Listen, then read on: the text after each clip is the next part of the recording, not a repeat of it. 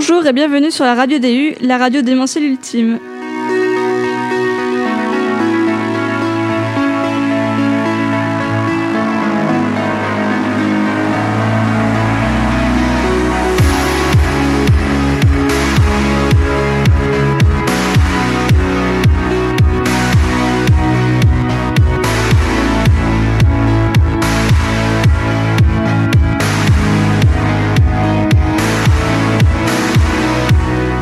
Début de cette seconde édition, Lucas a décidé de nous faire un reportage sur le youtubeur Frigiel. Bonjour à toutes et à tous.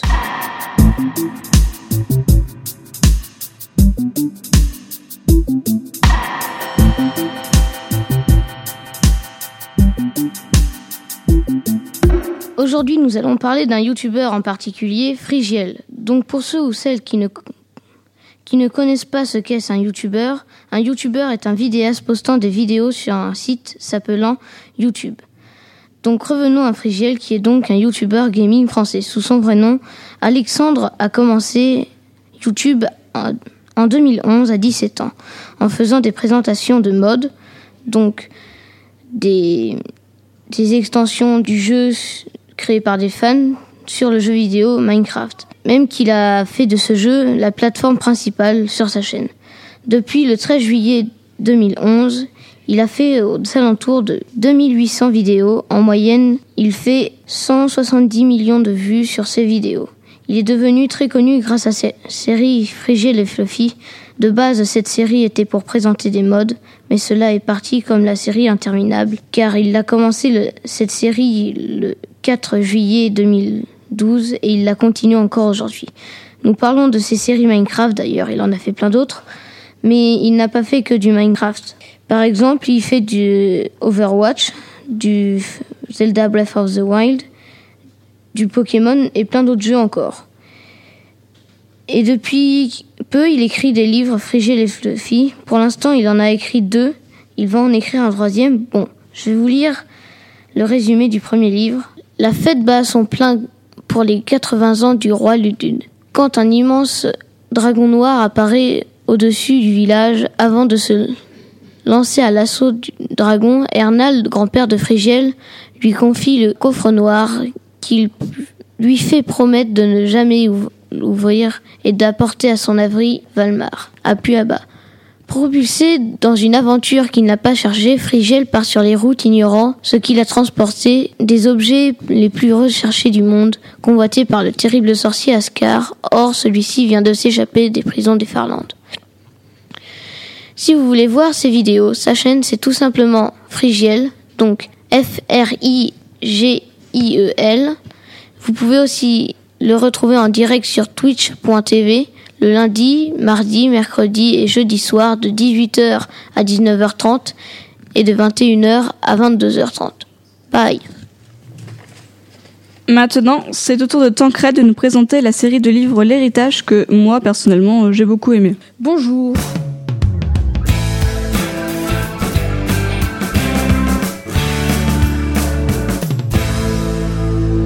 Alors, aujourd'hui, je vais vous parler d'un livre qui est sorti en 2002. Bah, le premier tome s'appelle Eragon et la série s'appelle L'héritage. Ça a été écrit par euh, Christopher Paolini. C'est une histoire de genre euh, fantastique. Il y a quatre tomes d'environ 800 pages. Bon, ne vous découragez pas, hein, l'histoire est tellement passionnante que je n'ai pas pu m'arrêter. Une fois tombé dans le livre, on ne peut plus se stopper. Pour le tome 4, en commençant à lire à environ 21h, j'ai arrêté de lire à 23h30 et j'avais lu 400 pages. Je ne m'en suis pas rendu compte. Vous commencez à vous impatienter, je pense, et vous voulez l'histoire. Pas de problème, la voilà, mais je vais juste vous donner un petit résumé, tellement elle regorge des détails.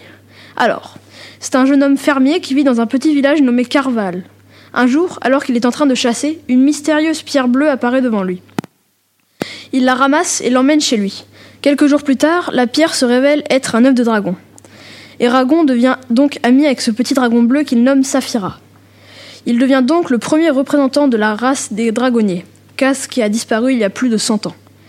Mais le pays étant dirigé par un tyran, ce qui est un ancien dragonnier qui se nomme Galbatorix, un jour, ce dernier apprend que Eragon possède un œuf de dragon et veut donc le soumettre. Il envoie pour cela les Razax, créatures maléfiques, qui brûlent la ferme et torturent à mort le père d'Eragon, Garo.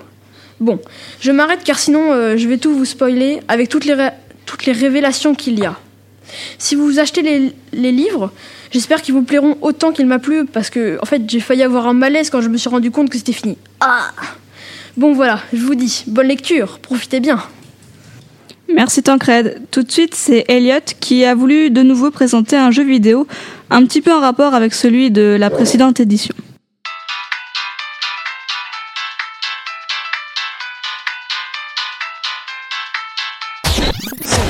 Alors, aujourd'hui, je vais vous faire une critique un peu moins longue sur un jeu complètement différent. Nuclear Throne, développé par le studio hollandais Vlumber. La seule ressemblance entre les deux jeux est qu'ils sont en pixel art tous les deux. Voilà, c'est vraiment la seule ressemblance entre les deux. Car Nuclear Throne est un jeu d'action qui défoule. C'est énergique, ça tire de partout, vous êtes tout le temps en train de bouger et accessoirement en train de mourir. C'est un jeu roguelike, c'est-à-dire un jeu généralement d'action qui génère aléatoirement des niveaux. En fait, non, c'est qui génère procéduralement des niveaux, mais c'est simplement pour euh, simplifier la chronique. Vous, vous progressez dans des niveaux avec plusieurs univers ennemis tous différents. Il y a de 1 à 3 niveaux par monde, ou par univers, comme vous voulez. Et étant donné qu'il y a 8 mondes, ça fait à peu près 15 niveaux, tous différents. Et croyez-moi, avant de finir le jeu, vous allez devoir recommencer beaucoup, beaucoup, beaucoup de fois. Il vous faudra beaucoup d'expérience avant de pouvoir arriver au trône, qui, vous l'aurez compris, ben, est simplement un trône nucléaire. Si vous y arrivez, vous devrez simplement combattre un tout petit squelette avant d'affronter le vrai boss, le trône en lui. En lui-même. Euh, vous êtes dégoûté car je vous ai spoilé l'histoire Vous inquiétez pas. Car chaque partie du jeu est différente, tant il y a de possibilités de personnages, d'armes et du niveau. Et puis l'histoire n'est pas hyper présente dans la plupart du jeu. Voici quand même le cadre de votre aventure. Vous êtes un mutant dans un monde post-apocalyptique nommé Wasteland, littéralement monde en friche. Pas un monde genre il faut sauver l'humanité, vous êtes notre dernier espoir. Non, non, non, non, non. Ici on parle bien d'un monde post-apocalyptique où il ne reste plus aucun humain. C'est juste la guerre entre mutants, monstres et euh, bah autre chose. On sait pas trop ce que c'est. Mais heureusement il y a la police du temps qui est là pour remettre de l'ordre et surtout vous tuer. Mais ne croyez pas que les autres monstres les respectent, ils s'en fichent complètement. Ils leur tirent dessus s'ils ont envie. Si vous avez aimé The Binding of Isaac, vous allez adorer Nuclear Throne. Si vous tenez à votre PC, peut-être moins, mais bon, ça dépend de votre caractère et de votre patience. Car vous allez être poussé à bout dès que vous allez commencer une partie. Mais Nuclear Throne est beaucoup plus nerveux que Binding of Isaac. Il y a vraiment des combos armes, mutations, mutants qui sont complètement malades à jouer. Euh, les mutations, c'est donc des améliorations, si vous voulez. Genre, le mutant ou le personnage, comme vous préférez, Melting, avec les animations Boiling Vents et Impact Wrist and Strong Butt. Voilà, des noms très compliqués à dire. Je m'explique. Melting est un personnage qui peut faire exploser les corps des monstres morts, mais il n'a que 2 PV, ce qui en fait un personnage très puissant, mais très risqué en même temps. Boiling Ven vous protège des explosions et du feu quand vous êtes en dessous de 4 PV, ce qui fait que Melting est insensible au feu et aux explosions. Impact Wrist fait que les corps infligent des dégâts en rebondissant contre les murs aux autres monstres qui vont être touchés par ceux-ci. Et Butt est une amélioration un peu spéciale car elle diffère en fonction du personnage choisi. Avec Melting, elle permet de faire, de faire des explosions de corps trois fois plus puissantes, ce qui fait passer chaque corps comme une potentielle arme infligeant 12 points de dégâts. Ce qui fait de Melting un personnage surpuissant. Vous pouvez aussi remplacer Boiling Vein par Rhino Skin qui ajoute 4 PV, ce qui fait grimper votre nombre de PV à 6. Mais c'est pas encore assez pour le monde de l'Inclatron. En parlant de mutation, vous pouvez choisir une ultra mutation si vous avez collecté accès d'XP pour atteindre le niveau 10. Enfin, faut déjà l'atteindre. Bref, je recommande Nuclear Throne aux, personnes qui aiment le pixel art et qui veulent pouvoir se déchaîner sur un, jeu juste le temps d'une partie ou pendant une heure, sans jamais faire quoi que ce soit de répétitif. Nuclear Throne sur Steam, Humble Bundle. Bon jeu et bye bye. Eh bien, merci Elliot. Ensuite, voilà Cassandre et Nicolas qui vont nous éclairer sur les épreuves sur lesquelles j'ai composé l'athlétisme. Bonjour. Bonjour. Aujourd'hui, dans notre rubrique, nous allons vous parler d'un sport, l'athlétisme, et en particulier les épreuves de ce sport. Nous ne connaissons pas bien du tout cette activité, mais en revanche, elle semblait nous intéresser. Nous avons donc recherché quelques informations sur l'athlète et voici ce que nous avons pu en tirer.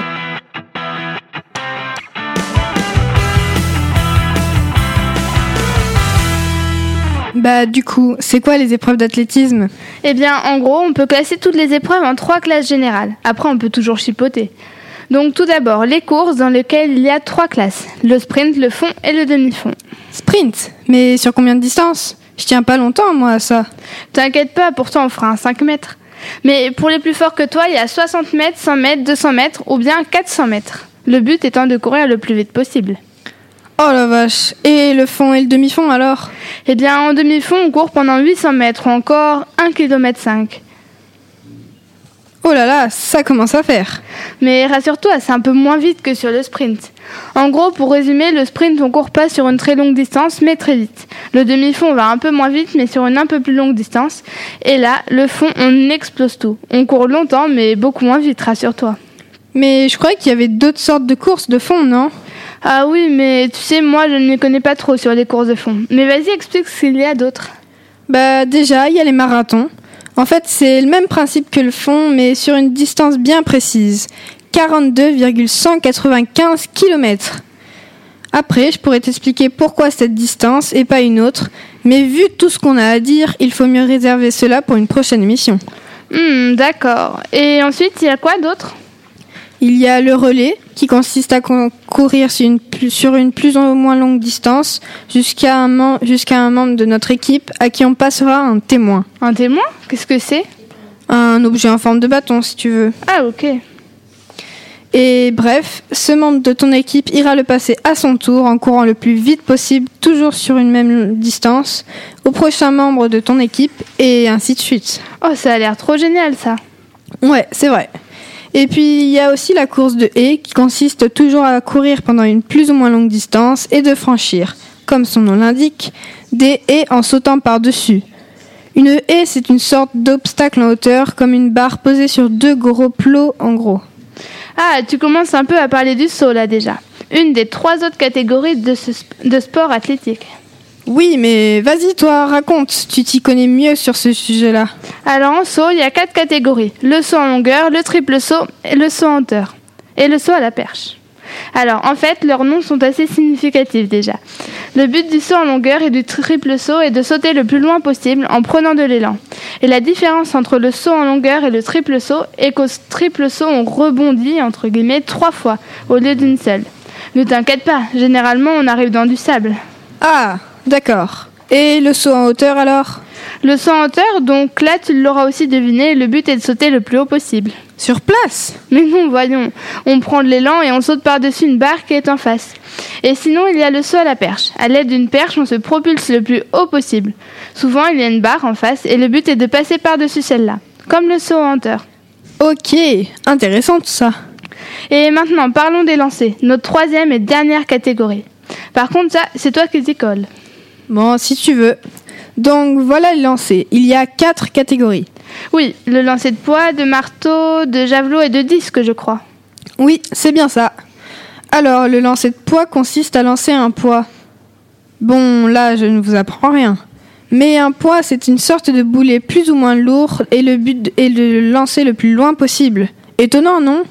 Ok, et le disque, c'est quoi? C'est comme une sorte de frisbee, mais beaucoup plus lourd et moins grand. Aujourd'hui, le poids du disque masculin est de 2 kg et 22 cm de diamètre. Et le but est évidemment là aussi de le lancer le plus loin possible. Ah, à moi de raconter pour le marteau et le javelot. D'accord, vas-y. Alors, le marteau, c'est un boulet en acier qui pèse 7,257 kg et qui est fixé à une corde en acier reliée à une poignée. Les femmes ont, elles, un boulet de 4 kg. D'accord, je veux bien te croire, mais pourquoi on appelle ça un marteau alors? Ah, ça c'est parce qu'au Moyen Âge, ils lançaient de vrais marteaux de forgeron. Mais comme dans toutes les autres disciplines, le marteau a évolué au cours de l'histoire. Ah, tiens, c'est marrant ça. Oui, et le javelot est une sorte de lance qu'il faut là aussi lancer le plus loin possible. C'était en fait un instrument de chasse ou une arme employée par des armées dans l'Antiquité. Depuis, c'est devenu un sport athlétique au fil du temps.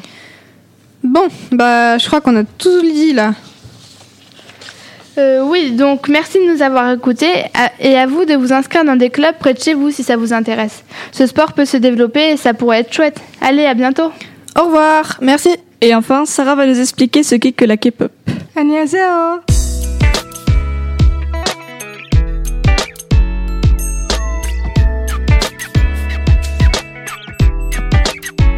Aujourd'hui, on va parler K-pop. Mais qu'est-ce que la K-pop? Le K vient de, Ko- de Coréa, donc Corée. C'est donc de la pop coréenne. Je vais surtout m'intéresser au groupe BTS.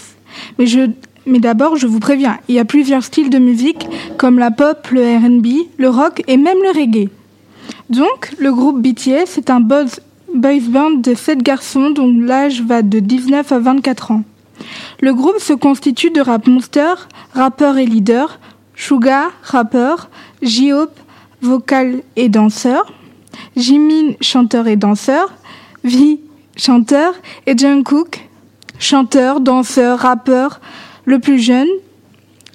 Il y a aussi Jin, chanteur et visuel. Ils ont fait leur début en 2013 avec le titre Born Singer.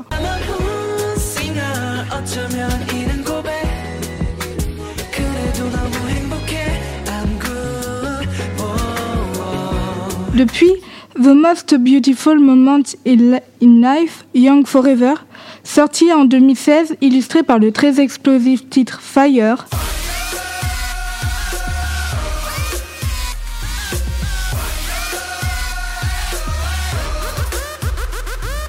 est l'album le plus vendu en 2016.